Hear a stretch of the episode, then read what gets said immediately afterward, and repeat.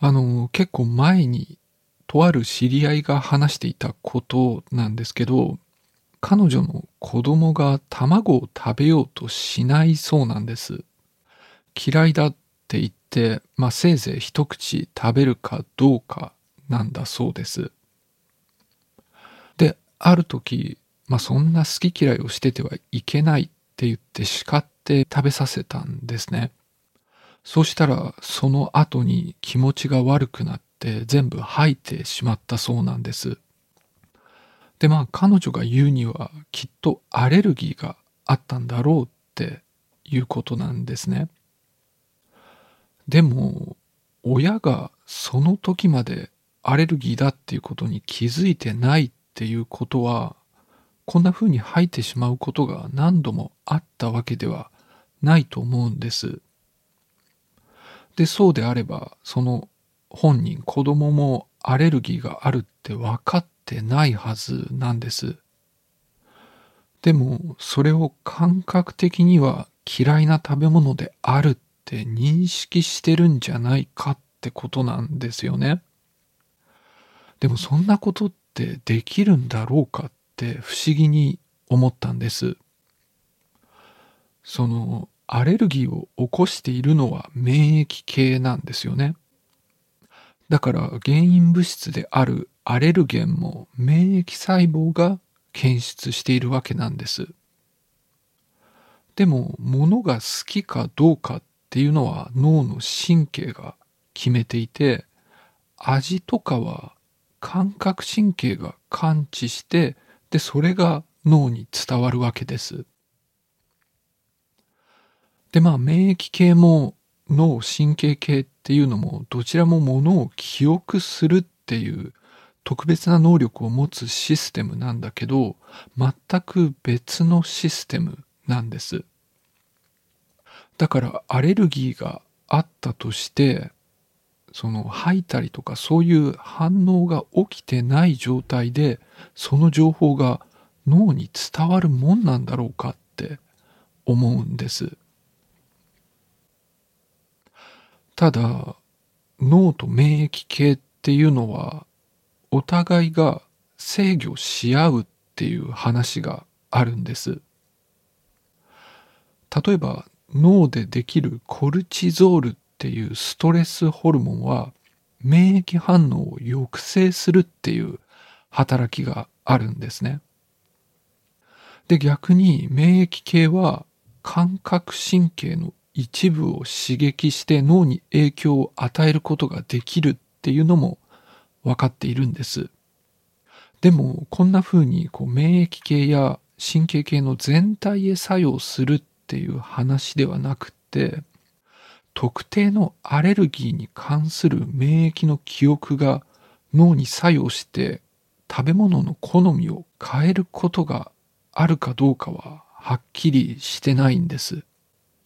で、もしそうであったとして、その仕組みが何なのかっていうのは全く分かってないわけです。で、最近まさにこの点を調べた研究が発表されていたので、今日はその話をしていこうと思います。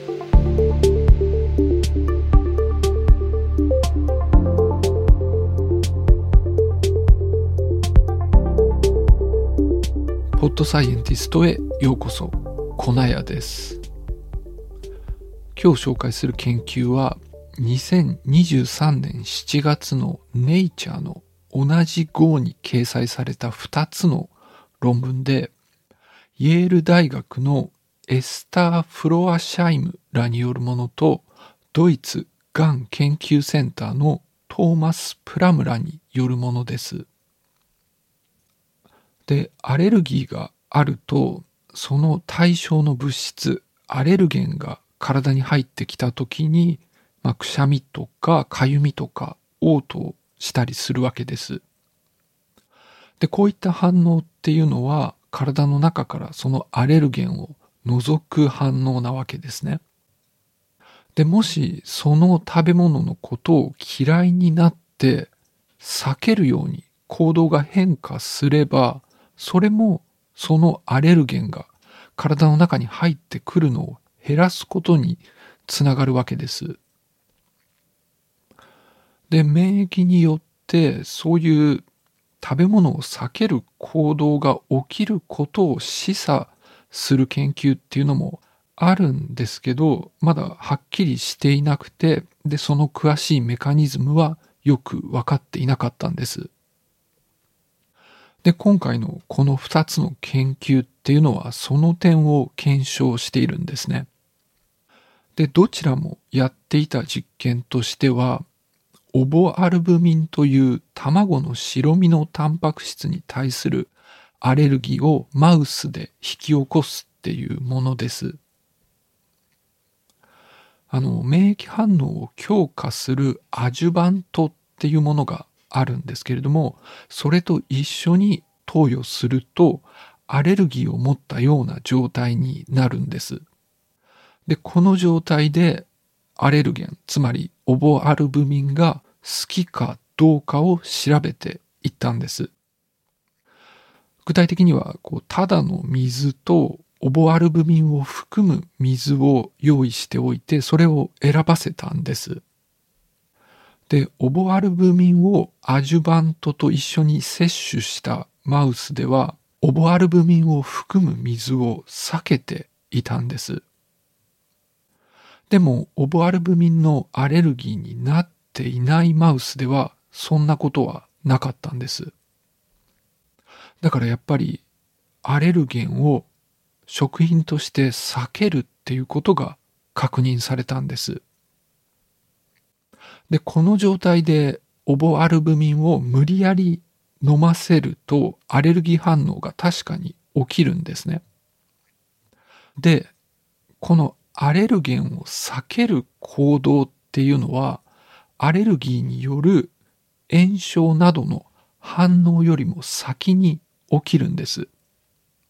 だからこのアレルゲンを避ける行動っていうのは体を守ることができる反応と言えるわけです。で、こんな風に避けるときに体の中で何が働いているのかっていうのを次に調べていったんです。あの、アレルギーの時に起きる反応があるんですけれども、まず免疫が形成される時、その監査と呼ばれる現象があります。で、ここではまずアレルゲンが細胞の中に取り込まれて、ヘルパー T 細胞という免疫細胞が B 細胞というのを活性化します。で、この B 細胞っていうのは抗体を作る細胞なんですね。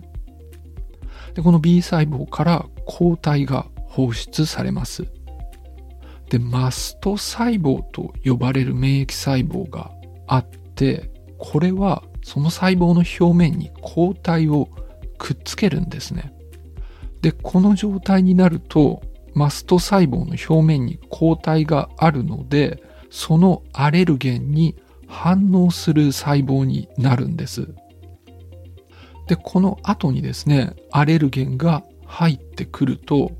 マスト細胞にアレルゲンがくっつくんですね。で、その結果、マスト細胞からいろいろな分子が放出されます。で、それがヒスタミンみたいなアレルギー反応を起こす物質で、まあ、くしゃみであったり炎症であったりが起きると。まあ、そういうふうにして免疫系は働くわけです。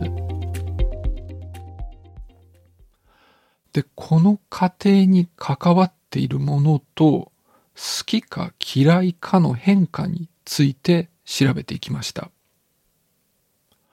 で、まず、マスト細胞が機能しないマウスを調べたんですね。で、そうすると、オボアルブミンを避けるっていう反応が見られなかったんです。で、さらに IgE っていう抗体を作れないマウスでも調べてみたんですけれども、このマウスでもオボアルブミンを避けることが見られませんでした。というわけで、このアレルギーに対する監査の過程に関わるものっていうのは必要であるっていうことが分かったわけです。で、次にマスト細胞から放出される分子のうちどれが重要かを調べていったんですね。だからヒスタミンが作れないマウスとかを調べていったんです。でもヒスタミンは関係ないっていうことが分かりました。で、他にもいろいろ調べたんですけれども、ロイコトリエンという分子が関係あるっていうことが分かったんです。で、ロイコトリエンっていうのは脂質メディエーターと呼ばれるタイプの分子で、あの、炎症とか気管支の収縮を引き起こすことが知られています。だからきっとこのロイコトリエンが何らかの作用で脳まで影響を及ぼすというところまで分かったわけです。で、ここまでがプラムらの研究によって明らかになったことです。で、もう一方のフロアシャイムらによる研究でも IgE やマスト細胞が行動の変化に関わっているっていうことを明らかにしているんですけれども、さらにいろいろ調べています。で、彼らが明らかにしたのは、アレルゲンが入ってくると脳の特定の領域が活動しているっていうことです。で、それがいくつかの領域があるんですけれども、味覚を含めて感覚情報とか感情とかに関わる領域で、気非刺激の需要に関わるとされる場所です。だからいかにも関わってそうな場所で神経の活動が起きてるっていうことが分かったわけです。で、さらにこのグループが明らかにしたのは、アレルゲンにさらされると腸で GDF15 っていうホルモンが作られるっていうことです。で、この GDF15 っていうのが最近注目を集めているホルモンで、脳に作用して食欲を減らしたりとか吐き気を起こしたりするホルモンなんです。で、オボアルブミンに対するアレルギーを持っているマウスはオボアルブミンを避けるわけなんですけれども、GDF15 の作用を抑制すると、オボアルブミンを嫌う行動が見られなくなったという結果だったんです。だからアレルゲンの忌避に GDF15 も必要であるっていうことが分かったわけです。というわけで、アレルゲンに対する免疫が形成されると、次にアレルゲンが入ってきて、腸で吸収された時に2つのことが起きるんです。まず一つが、アレルゲンがマスト細胞に作用して、ロイコトリエンが放出されて、で、それが何らかの形で脳に作用するっていうことですね。で、もう一つは GDF15 が腸で作られて、で、それも脳に作用するということのようです。で、その結果、この特定のアレルゲンを好まなくなって避けるっていう行動をとるようになるということなんです。だから、アレルゲンを少量食べるとその炎症みたいなアレルギー反応が起きる前に脳への指令が出て食べないようにすることによって体を守るっていう仕組みがあるっていうことが今回の研究で明らかになったんです。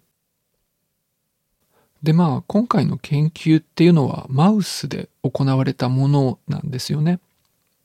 でおそらく人っていうのはマウスよりも複雑な学習をしていると思われるので、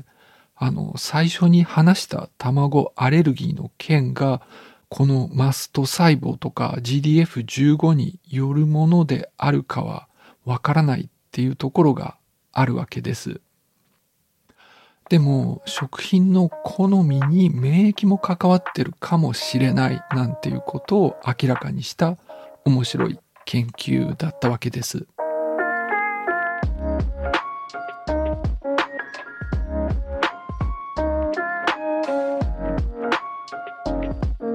あのこの番組をそれなりには面白いと感じて、今後も継続したらいいなと思っている人にちょっとお願いがあります。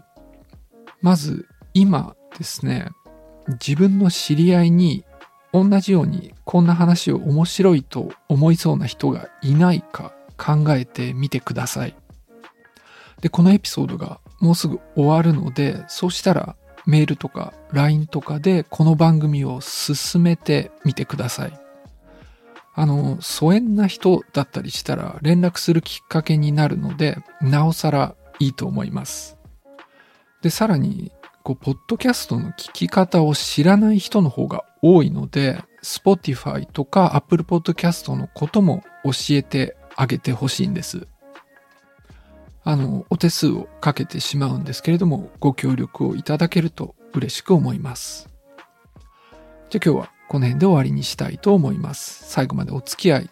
ありがとうございました。